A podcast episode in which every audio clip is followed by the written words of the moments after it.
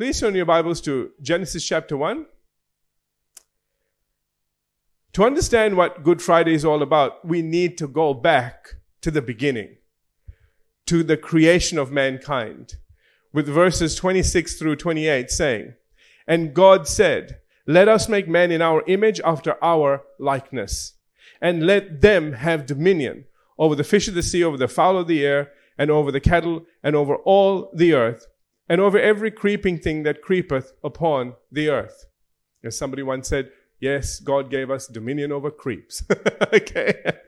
Uh, moving on. Verse 27. So God created man in his own image. In the image of God created he him, male and female created he them. Verse 28. And God blessed them, and God said unto them, Be fruitful and multiply and replenish the earth, and subdue it, and have dominion. I want you to see those two words, subdue it and have dominion over the fish of the sea, over the fowl of the air, and over every living thing that moves upon the earth. Now, I want you to also notice it didn't say have dominion over one another. It said have dominion over all of your surroundings. This was God's will for us. You know, God created a planet that was literally paradise. It seems so far from us right now because of what happened in the Garden of Eden. But and it saddens me when people say, well, God's will is for us to be sick or anything else. That's not how we find mankind in Genesis 1. We find him in paradise. We find him in a position of power. We find him in a place where everything was provided for him. So when we think about what Jesus Christ did for us on Good Friday, it was to return mankind to a place where he is once again blessed. It wasn't back to our original position because that was taken. It was to a higher position because we are now in Him, seated at God's right hand. But all of that is later on. And we've talked about that in, in other series. But I want you to understand something that God created everything perfect. And what Jesus came to do was to bring all of that back, which then goes against everything that people say about God wanting to hurt people and wanting to do things, you know, bad things to us. It goes against all of that because it's all untrue. Hallelujah. So let's go on. Sadly, once again, we know things were not going to remain this way because in direct opposition to God's will, it goes on to say in Genesis chapter 3 and verse 1, it says, And now the serpent was more subtle than any beast of the field which the Lord God had made. And he said to the woman, Has God said, You shall not eat of every tree of the garden? And with this one question, family, the devil questions everything God had said. And in, in the verses to follow, as you know, the human race is just plunged into sin. And even worse, they are separated from God. And just when it looked like all was lost, you know, God's always like this, okay? God makes a promise in Genesis chapter 3 and verse 15. So we're still in the same chapter as the fall of man. And this is a redemptive statement for the catastrophic mistake that was just made.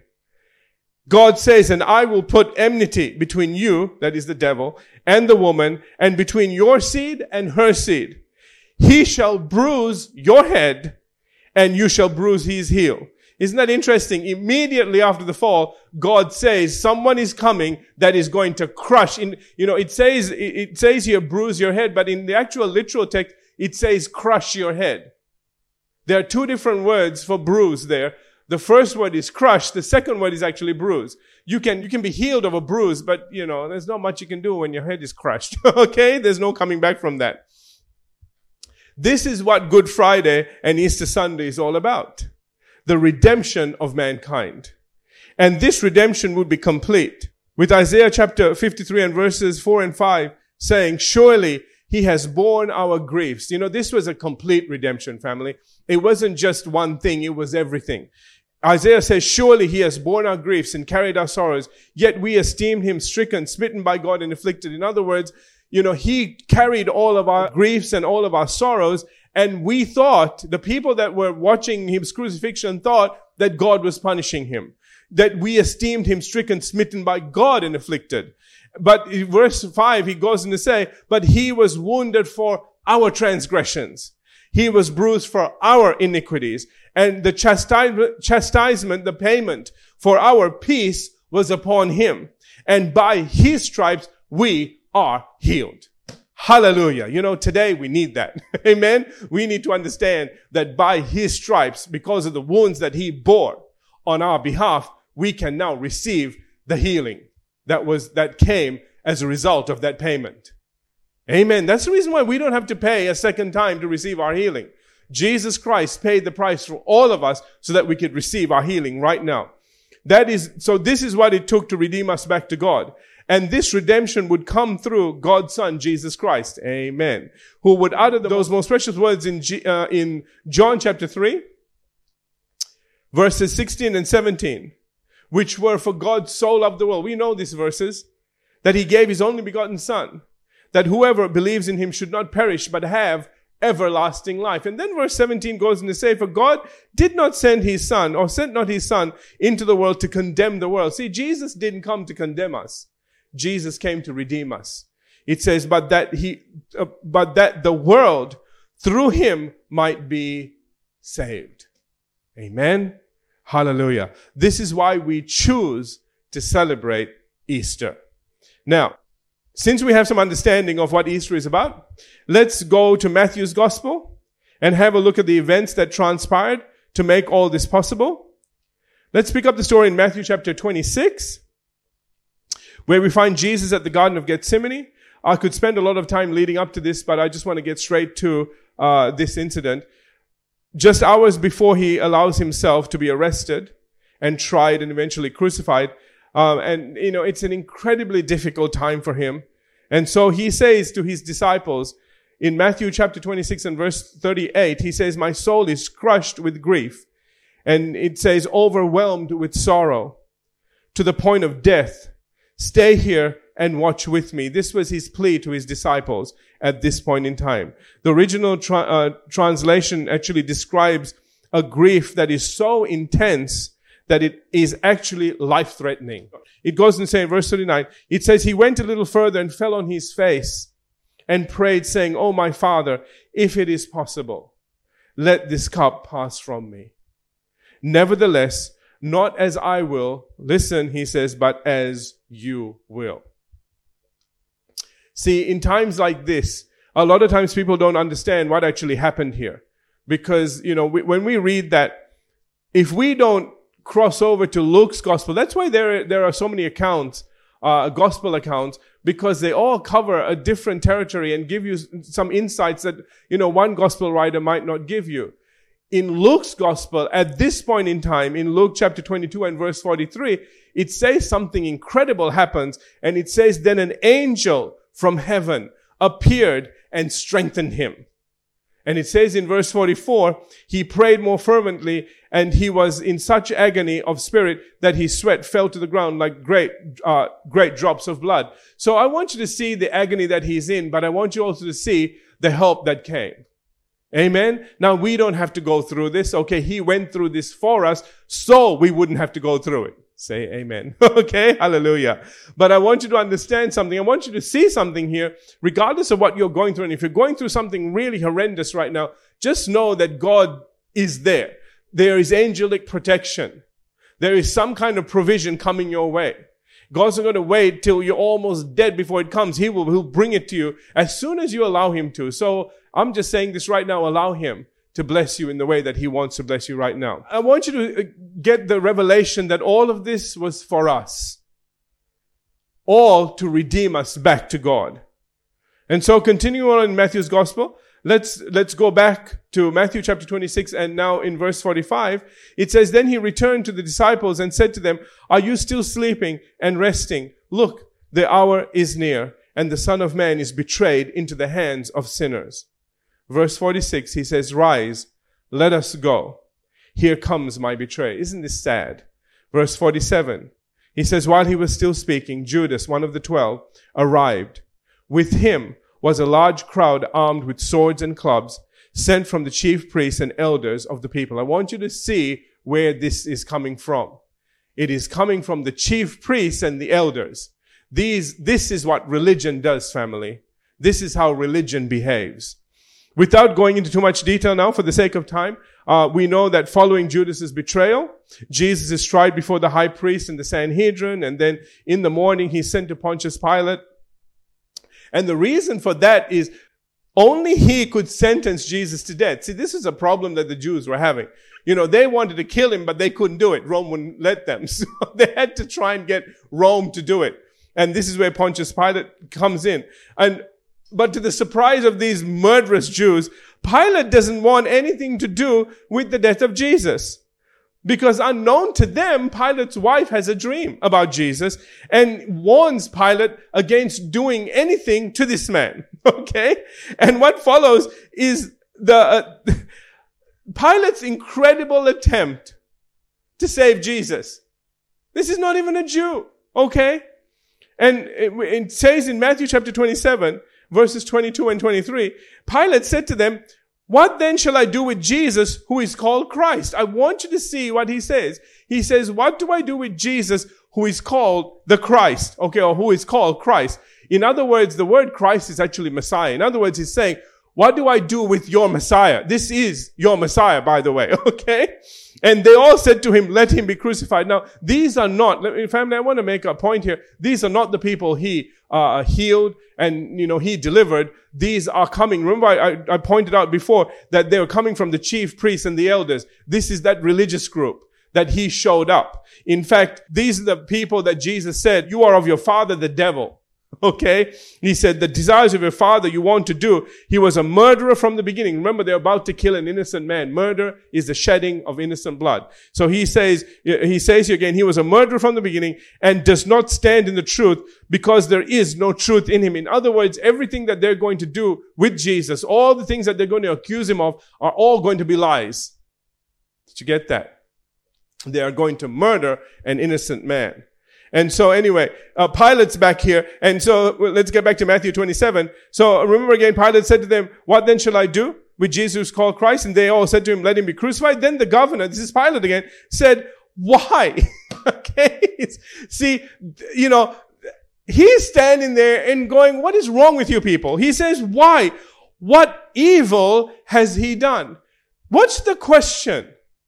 He says, you want me to crucify him I want you to tell me why I should crucify him. I want you to tell me what evil he has committed to be crucified because they didn't just crucify people for the sake of crucifying them. They would, you know, that was a death sentence for people that were very bad. okay. Uh, and, and so Pilate is saying, why do you want to do this to this man? What has he done that's wrong? And, but watch what they do. They don't answer him. It says, but they all, they cried out, all the more saying, let him be crucified. Do you, do you understand what's going on here? This is an unreasonable thing that is going on. There's no reason behind what they're doing. They just hate him and they just want him to die. Remember again that, you know, Jesus really exposed the religious leaders for who they were. They were whitewashed tombstones. They were snakes in the grass. You know what I mean? And we are seeing their, you know, their true character. Let me say that coming out in what's going on here. So let's continue on in verse 24. Pilate saw that he, it says, Pilate saw that he wasn't getting anywhere and that a riot was developing. Isn't that sad? So he sent for a bowl of water. I love this and washed his hand before the crowd, his hands before the crowd. In fact, you know, in other words, he said, go get a bowl of water. While they're carrying on, he said, bring me a bowl of water. And he stood in front of them and he washed his hands. Do you know, this was a visual aid. He was showing them, he was letting them know, I am washing my hands of this. This is on you. And anyway, it all, all comes out. It says, he says again here, and he washed his hands before the crowd saying, I am innocent of the blood of this man. The responsibility is yours. Verse 25. And all the people yelled back. Watch what the people yell back now. He says, we will take the responsibility for his death. We and our children. You wonder why the Jews have gone through so much trouble and had so much trouble. Do you see what just happened there? Amen. And people look and say, well, how come God's forsaking them? Well, look what they just said. They said, we'll take the responsibility for murdering our Messiah. Okay? Us and our children. Okay? Anyway, verse 26. So Pilate released Barabbas to them this guy was a bad guy, okay? And he ordered Jesus flogged with a lead tipped whip. then turned him over to the Roman soldiers to crucify him. This was the price of redemption. And it was all for us, family. Let's continue on to verse 33. It goes in the same, reading through to verse 35. Then they went out to a place called Golgotha, which means skull hill. Verse 34. The soldiers gave him wine mixed with bitter gall. Now this was to numb the senses. But when he had tasted it, he refused to drink it. The reason that he did that was because he still had work to do. Verse 35. And after they had nailed him to the cross, see, that's why they wanted to give it to him because they were about to nail him. The soldiers gambled for his clothes by throwing dice. Verse 36. Then they sat around and kept guard as he hung there. And verse 37, I love this verse. A signboard was fastened to the cross above Jesus' head announcing the charge against him. Watch this, okay? This is Pilate's doing. I love Pilate. And man, I really like that man. This is his doing. You know what it read? It didn't say thief, murderer. It said, this is Jesus, King of the Jews. The Jews were infuriated. All the religious leaders, you know, demanded that he take it down. He said, no, just as stubborn as you were, so am I. You don't want to change your mind? I'm not going to change mine either. okay? So he said, that's going to stay there. You know what? It stayed there for all eternity. All right. Hallelujah. So, uh, uh continuing on to verse 45, it says, and watch this, this is the supernatural nature of what's going on here, family. It says at noon, darkness fell across the whole land until three o'clock. Isn't that interesting? It went dark for three hours. Nobody could see anything. In fact, uh, one of, some, some of the stories actually say that when the when the sun came back out, when when it was light again, all the uh, you know the roosters and stuff started crowing because they were so disoriented. They thought it was nighttime and it's morning again. Isn't that incredible? And uh, uh some of the literal text actually uh, seem to indicate that it darkness fell across the whole planet. Now I know half the planet is in darkness already. Okay, we understand the way you know the Earth goes around the sun, and it's you know nighttime one place and daytime in the other. But apparently, at this point in time, it, anywhere you went, it was nighttime. It was dark, and it was it, it was it indicates a supernatural darkness. Wow. Okay, it gave people time to think about what was actually going on verse 46. And at about three o'clock, Jesus called out with a loud voice, My God, my God, why hast thou forsaken me? Now, these words signified that for the first time in his entire existence, Jesus was separated from his Father and from his deity as well. See, he had to become all man in order to die. He had to become all man in order for him for the devil to be able to carry him into hell. Illegally, I might add, which is the reason why three days later he's going to come up from the dead. okay. And they can't stop him. That's what Easter Sunday was, is all about, by the way. All right. And what we'll be looking at. So I don't want to get into that message right now. For now, let's just conclude by going back to John chapter 19, verses 28 and 29, where it says Jesus knew that everything was now finished and to fulfill the scriptures, he said, I am thirsty. Verse 29, it says, a jar of sour wine was sitting there, so they soaked a sponge in it, put it on a hyssop uh, branch, and held it up to his lips. In verse 30, it says, when Jesus had tasted, he said, it is finished. Then he bowed his head and gave up his spirit. The phrase, it is finished, implied that the price for mankind's redemption had now been paid in full. Hallelujah the promise of Genesis 3:15 was coming to pass. Hallelujah. And will be complete in 3 days when Jesus defeats the devil and all of hell and em- emerges victorious. Praise God. And again, I don't want to get all excited about that because this is not that time. With all of this and with the understanding of what Jesus did, the price that he paid, the suffering that he went through, I want us to all bow our heads right now.